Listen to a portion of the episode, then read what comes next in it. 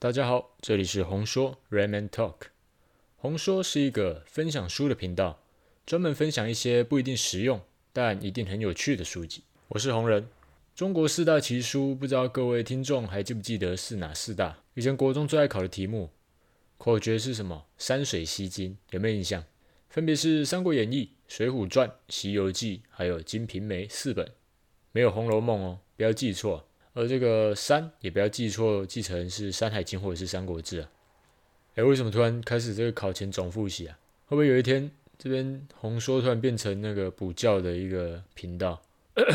大家好，这里是红教教书的教，专门分享一些绝对不有趣也不一定实用，但考试可能会考的东西，应该是不会啦。除了中国，其实法国有两大奇书哦，这下就不知道了吧？这两大奇书有口诀哦，叫做小目。哎，我发明的小木，其中一本基本上所有人都听过，就算没有看过、没有听过，也至少知道书中最经典的那张图片。那张大人会觉得是帽子，然后实际上其实是在画一只蛇把一只大象吞掉的那个照片，没有错，就是《小王子》。小木中的小就是《小王子》。不过今天要分享的不是这一本有名的，而是另一本相较之下比较没有这么有名。却也同样精彩的《牧羊少年奇幻之旅》。今天要跟大家介绍这本《牧羊少年奇幻之旅》，跟有一部电影的名称还蛮相似，就是李安导演拍的少年拍的《奇幻漂流》。嗯，两个都有动物、少年以及奇幻的元素。嗯，难道他们有关联性吗？基本上他们是没有任何关系的啊。那干嘛提？就就想讲嘛。以前不是很流行什么所谓的小故事大启示，或者是像是。带诚挚温馨说故事这一类的书，整本书有好几个小故事组成，而每个故事背后夹杂着一句名言或者是一个道理。《牧羊少年奇幻之旅》也是这样，但它是一个故事啊，夹杂着很多道理，那就是利用故事的亲和力来将道理或明或隐的混杂在里面，交织其中。有时候明讲，有时候隐喻。这是一个少年追梦寻宝的故事，描写少年寻宝过程中遇到的人事物，而他又是如何应对、反省。以及从中成长的，因为这本书的篇幅并不是很长，所以国中的时候我读过一次，那次很快就读完了，觉得像在看故事一样。现在又再读一次，发现读蛮久的，因为有时候一句话必须想很久，有时候只是发现某些句子跟自己人生的境遇会有共鸣，所以越读会越觉得，哎，好像每一句话都还另有含义啊。当然啦，也不排除我过度解读的可能性。就像大家熟知的蓝色窗帘这个例子，就作者明明没有很忧郁啊，可出题老师看到蓝色就觉得，哎，这作者可能另有心思哦。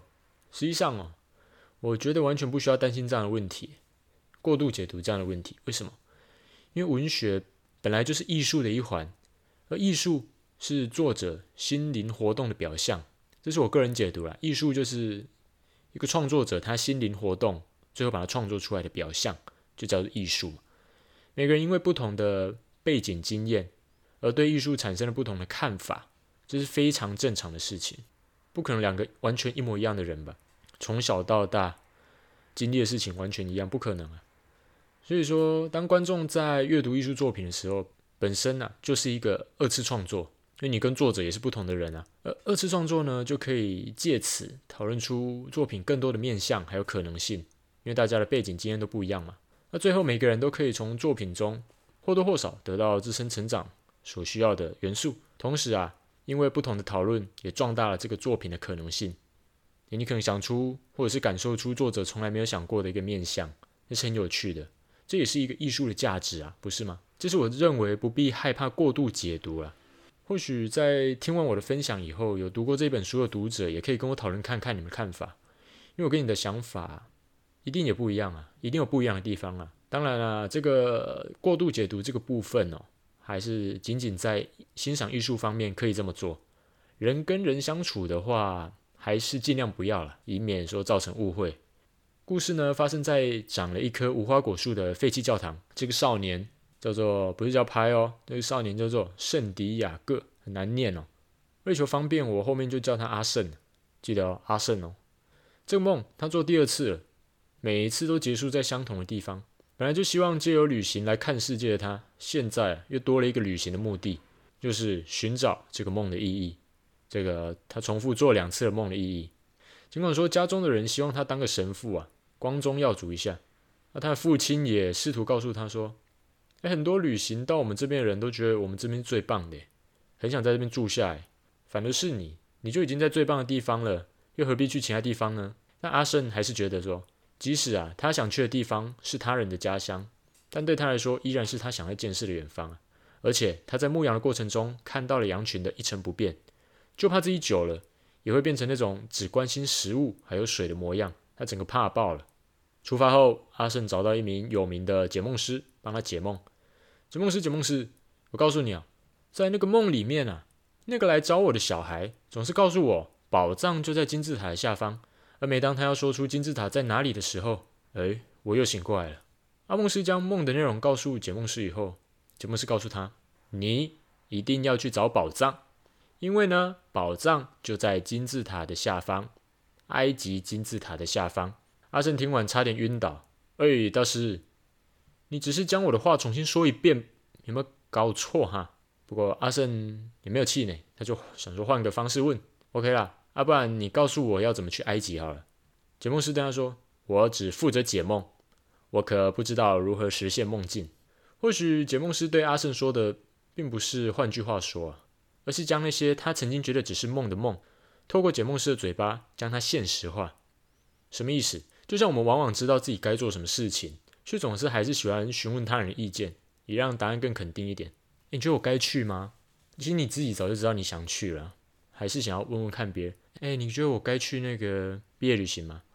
其实你早就有答案了，你根本就想去啊，只是却还是喜欢询问他人的意见，让答案更加肯定一点，即便只是心理作用。然而，就算有人替你解梦，有人替你背书，但最后需要去实现梦的，也就是最终要为梦而行动的，终究还是阿胜。有一个梦，但最后要去实践的，还是得是做梦的这个人才行啊。离开之后，阿胜到广场去看看书。这时候，谁知道遇到一个姓卢的老人，叫做卢小小，跟阿胜要酒喝以后，还不停的在那边刮噪哦。阿胜好烦哦，我看一下车你干嘛差？后来老人直接把他书抢过去。看了看他的书名，不屑的还给他。呵呵，根本笑死！这本书就像其他的书一样，说着人类最大的谎言，也就是在生命最重要的时刻，人类只能对自己的命运无能为力，听天由命，根本就是放屁！阿胜这时候有兴趣了，他心想：嘿，我就没有这样啊！别人要我当神父，但我还是为了旅行选择当了牧羊人。他有一点骄傲，他觉得自己选择对的。他没有被这个谎言所骗。原来啊，这个老人不姓卢啦，他是一个国王。他当然不姓卢啊，这卢是我取的。他是一个国王啊，他是萨冷的国王，萨冷王。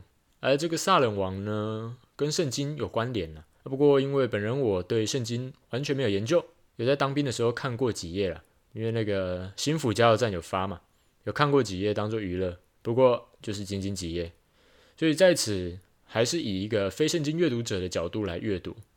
就把他当做是一个国王，哎，这下奇怪了，一个国王怎么会来找牧羊人？怪怪的，怪怪的，怪怪的。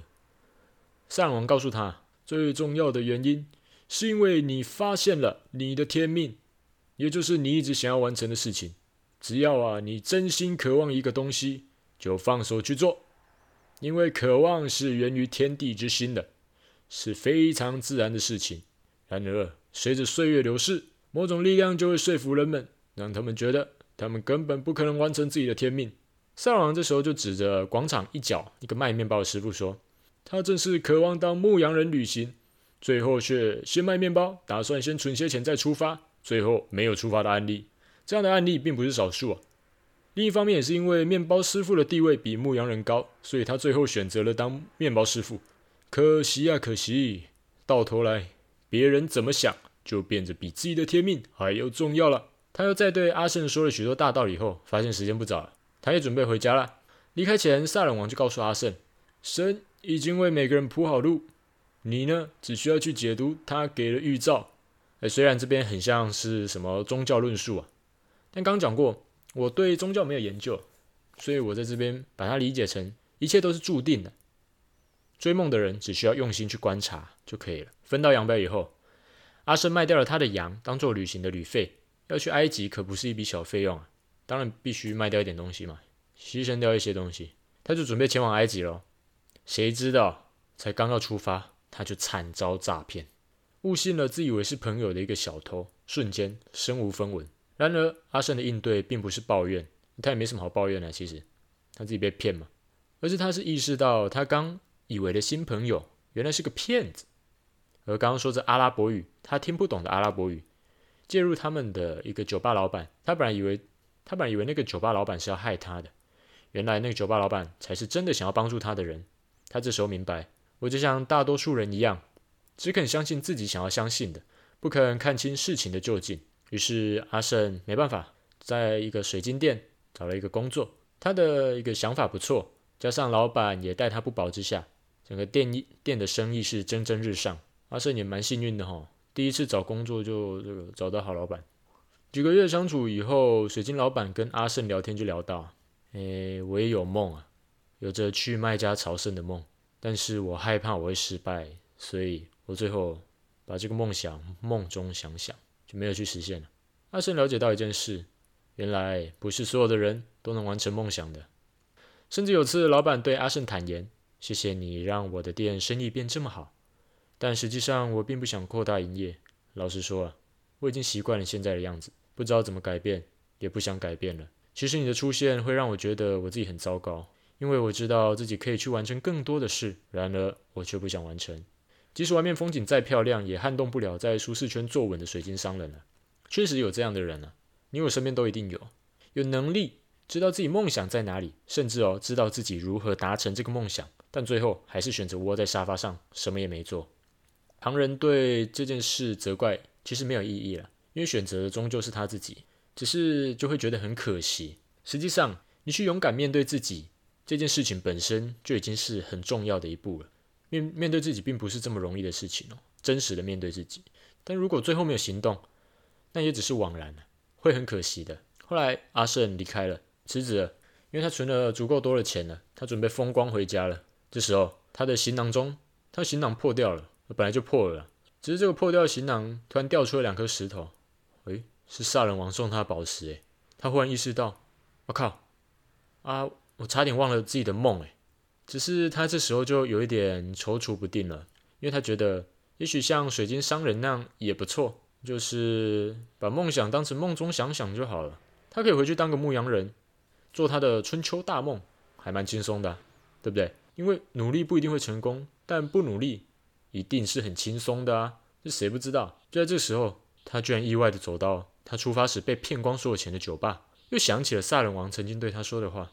诶，他一直想要萨冷王，的意思啊。神已经为每个人铺好路，你只要去解读他给的预兆。阿胜啊，深信今天我又来了这间酒吧，这不是预兆，那什么是预兆？好，他还是决定出发，出发，哪次不出发了？阿胜啊，并没有意识到他是这本书的主角。所以说，这种巧合总是来的有点不合常理啊！然后在每一次的转折都想到萨冷王的。但是总之啊，他意识到最重要的一件事情就是，我永远都可以回去当个牧羊人。可是也许我不再有机会去埃及的金字塔了。就像那个存了钱却没有旅行的面包师傅，还有那个不愿实现梦的前东家水晶老板。现在不做的我，未来大概就是变成这样的。嗯，想一想，不要，我不要，他还是想去金字塔。想通的阿胜这时感到无比的快乐，还好最后阿胜有意识到了，故事才有办法继续下去啊。那么听众呢？你有意识到自己是自己人生的主角吗？如果你今天刚好像他一样面临选择，你是打算回去牧羊，还是回去当个面包师傅，还是去金字塔找宝藏呢？或许啊，预兆就在你身边，只是你没有意识到而已哦。阿胜又出发了，呃，出发后他又遇到一个英国人。这英国人他正在学习炼金术，只是学了十几年还没有成果。十年寒窗无人问，看起来是要继续寒窗下去了。于是现在要去沙漠，这个英国人呢，他受不了了，所以他决定去沙漠中找传说中的炼金术师，向他学习。而最令阿胜意外的是，这个英国人居然也遇过萨冷王。诶，这时候阿胜就明白萨冷王对他说的那句话。哦，萨冷王对他说超多话的。当你全心做一件事情。全宇宙都会联合起来帮你的。阿胜就是这样，每次只要想到萨冷王的话，哎，好像这个路又可以走下去哦。当行动跟天命越符合的时候，阿胜的行动跟他的天命啊越来越符合。那一路上所遭遇的，其实都是注定的。最初他被偷钱，才让自己遇到水晶商人啊，也因此更确信他自己要追寻天命的心。路途上一切的意想不到，其实都是环环相扣的。本来觉得的困境，哎，想起来好像有其必要性呢。更好的自己才可以遇到更好的他。或许当你真心渴望某样东西的时候，全宇宙真的会联合起来帮你吧。只是看你有没有发现，用怎么样的心态去面对而已。阿胜的想法有时候很像在换个角度想，很阿 Q 啊，也很像在安慰自己。但实际上不是如此吗？你想想看哦，我们都有过过去深刻的感情，诶，离别后感受到天崩地裂，呃，我别让我了，活不下去了。只是时间久了，时间冲淡了一切以后，好像也没什么了，自己也变得更加坚强了，不是吗？所以一切都是环环相扣的。你有了那个天崩地裂，才有更好的自己；你有了更好的自己，才有机会遇到更好的他，不是吗？所以说，在追寻的路上啊，该吃的亏不会少吃了。啊，你该获得的也不会让你吃亏就是了。或许这本书中很多地方是蛮玄的，让人家觉得说很难套用在现实中啊。啊，但是它就是开宗明义就告诉你说是奇幻之旅了，所以奇幻就是基本要素而已了。最重要的事情是有没有去理解书中的那些观念，那些追梦的观念。当你在阅读一本书的时候，可以去检视自己目前的行为，然后再试着照书中的激励来行动。那才有改变的可能啊！因为看书不就是想要改变我们的观念吗？一些固定僵化的观念，你试着去做，诶，有有所改变了，这样看书比较有意义啊，而不是遇上跟自己观念差蛮多的书的时候就笑了一笑，诶，继续逃避，这没有意义啊！你就只是花时间在看书，然后没有所成长。之前我看过一句很棒的话，诶，为什么你会觉得看这么多书好像没有进步？就是要问问你自己，有照着书中所说的去做吗？好，回到故事，然后这个跟大家勉励一下。最后回到故事，因为两个人目的地相同嘛，所以阿胜跟英国人都租了骆驼，并打算跟骆驼商队一同前往沙漠。要跟着商队走嘛，因为沙漠这么大，他们不会啊。那这商队有很多规则，所有的规则其实都围绕一个最根本的理由，那就是不管绕多少路，做多少调整，不管遇到沙尘暴啊，遇到大石头，遇到比较刺的沙子。绕点路没有关系，但是商队最后一定是朝着原来的方向前进的。路途中，阿胜越来越看得懂沙漠跟商队想要透露的讯息了。他可以读懂这个，慢慢读懂整个世界。而英国人则是继续看他的书，读了十年了，还在看。有时候他们会交换，阿胜看英国人的书，英国人呢则试着观察沙漠还有商队，但最后发现，嗯，每个人好像都有自己的学习方法，何必强求？于是将方法还给了彼此。只是方法不同的两人，却都看懂了同一件事情，那就是商队的人越来越常提到战争了。阿胜想到了他的宝藏，他觉得似乎越接近宝藏，路途也越艰辛了。商队在绿洲中停留，因为绿洲是中立的区域嘛，这是一个潜规则，战争不会在这边发生的，相较之下比较安全。等风头过了，我们再前进好了。但在绿洲日子里面，阿胜就遇到他的真命天女，叫做阿法。也是我帮他取的，不要在意，就叫阿法，也是简称呐，比较好念。而、啊、这个英国人也找到了他的炼金术师，不过呢，这个炼金术师什么也没教他，就是告诉他去做。嗯，没错，去做。而、啊、这英国人啊，是欲哭无泪，就是不会嘛，还叫我去做。好，所以比较起来，阿胜的主角光环看起来还是比较大圈一点点啊。在沙漠待了越久以后，阿胜似乎也越来越有办法观察出万物所散发出的语言以及讯息。因此，他成功化解了劫难，让绿洲逃过战争发生的可能性。也因此，阿胜在绿洲当了参事，因为大家觉得，哎，他很厉害，他可以观察万物，最后得到这种很难得的讯息啊。所以他当了绿洲参事，也得到许多宝物。哎，那刚不是说绿洲不会发生战争？故事嘛，有原则就有例外啊。阿胜就是借由解读老鹰得知的。这边就是想让读者知道，哎，阿胜在追寻梦想路上有在成长了啦。阿胜他是了解到，不管观察什么事情，我们都可以将自己的经验跟当下看见的连接在一起。实际上，并不是所观察到的那些事物本身透露着什么，而是当人在观察身边一切的时候，本来就有洞悉天地的能力，本来就看得出来天地想要告诉你一些什么。说到这里，红人我也曾经在妈祖这么做过，因为妈祖就是海岛嘛，到处都是海，很常有时间坐在那边。那时候我是去打工换宿。我就有空的时候，我就去海边，看着浪拍打礁岩那的韵律，浪花包覆着礁岩，然后又回去，这样的一个轮回。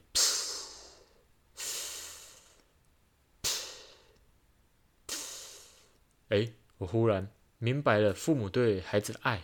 当时好久没有回家，自己呃还跑去妈祖打工换书，那个父母一定是蛮牵挂的，所以我就传了讯息回家。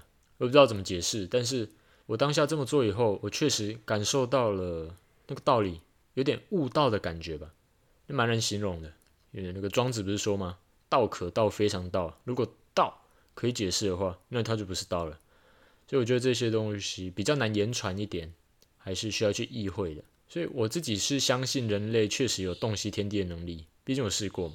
那可能这个听众如果不相信的话，在听完这篇节目以后，下次可以去试试看，可能会有意想不到的收获啊。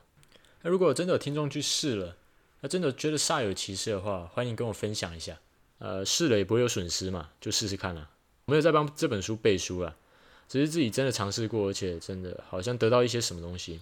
另一方面，这个英国人呢，他就去造了一个熔炉。他看沙漠的眼神也比以前更明亮了。毕竟英国人都已经想要炼金，想十年了，区区一点挫折对他来说才没有影响，反而激励他。他对阿胜说：“以前我就是让恐惧阻碍我去追求炼金所需的元素，而面对这个恐惧，这个恐惧是什么？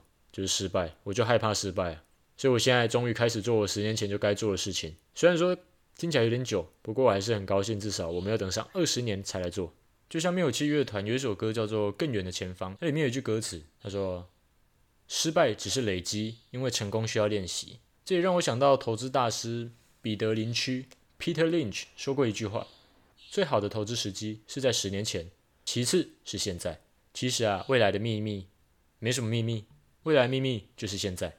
当我们明白，诶，错过时机不会再回来了，也了解到失败从来就不是什么大事啊，就只是成功路上的必然而已。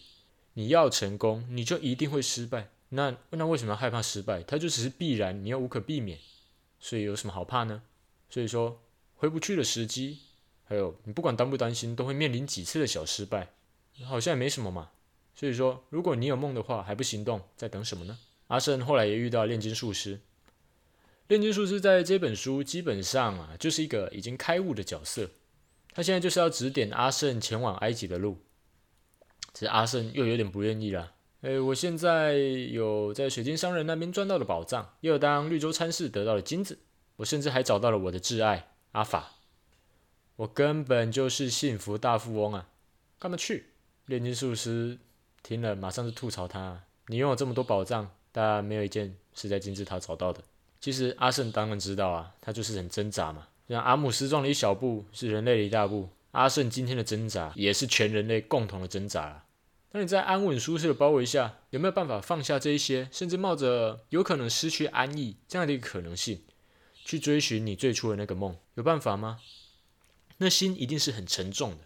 阿胜他就觉得，哎，明明我就不是小孩子，居然还得做选择，不能两个都要。炼金术师看他犹豫，就分析给他听。前几年，如果你没有去追梦，前几年或许你会很快乐。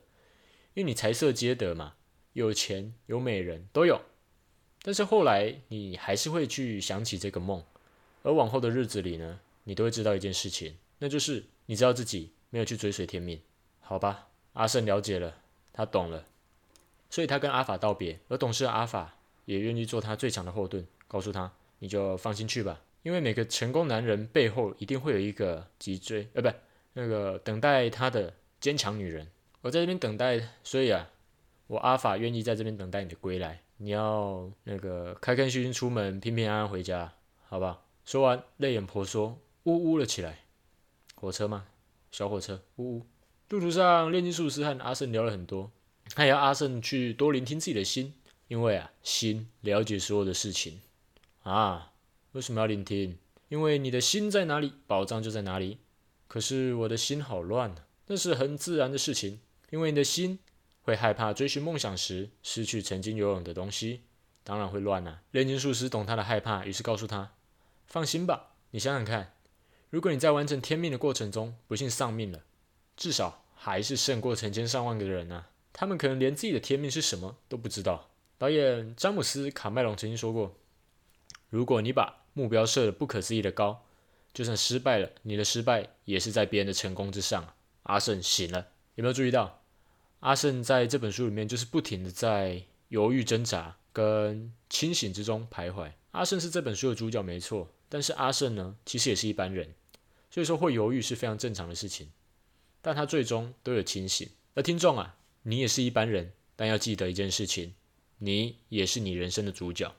阿胜心想，嗯，他回想这一路上他在追寻梦想的时候，整路上他都会发现许多他从来没有想象过的事情。也看到很多不一样的事情。而如果当时的我没有勇气来尝试这些看似不可能的事，如今我还只是个牧羊人而已啊！是啊，到完成梦想前每一次的惊喜跟摔跤，其实都是实现梦想的一部分而已，这是必然的。炼金术士告诉阿胜，剩下的路你必须自己走喽。哦，好吧，拜拜，拜了。道别后，阿胜又骑了大概三个小时，总算了总算，他到金字塔了。金字塔在夕阳的衬托之下。好美啊！只是夕阳无限好，只是进广告，没有没有广告，故事还没有结束啊，因为宝藏还没有挖到嘛。于是他开始挖了，开始爆挖，总算挖呀挖，挖到天黑，终于挖到了。没有，他什么也没挖到，他累得半死，什么也没挖到。突然几个地痞难民，难民嘛，真痞痞的，走过来，以为他在藏什么东西。哎，臭小子啊，在藏什么好东西啊？让我看看。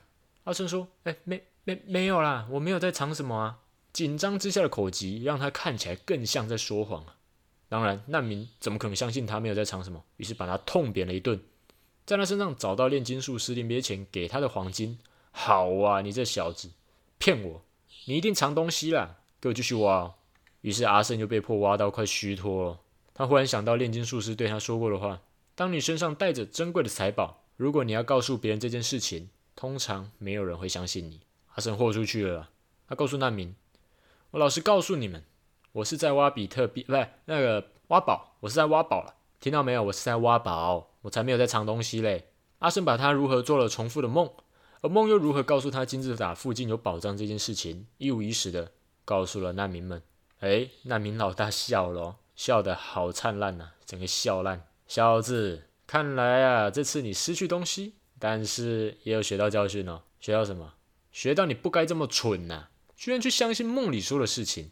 我告诉你，本人我之前也重复做过一个相同的梦。梦告诉我，我要去西班牙，因为那里有一棵长着无花果树的废弃教堂，那边还有一个正在睡觉的牧羊人跟他的羊群。梦还告诉我，我只要挖开无花果树的根，就可以找到宝藏。不过啊，我比较聪明，我可不像你，笨到横跨一整个沙漠，只为一个重复的梦，根本笑死。走了走了。不要理这个笨蛋了！众难民们潇洒离去。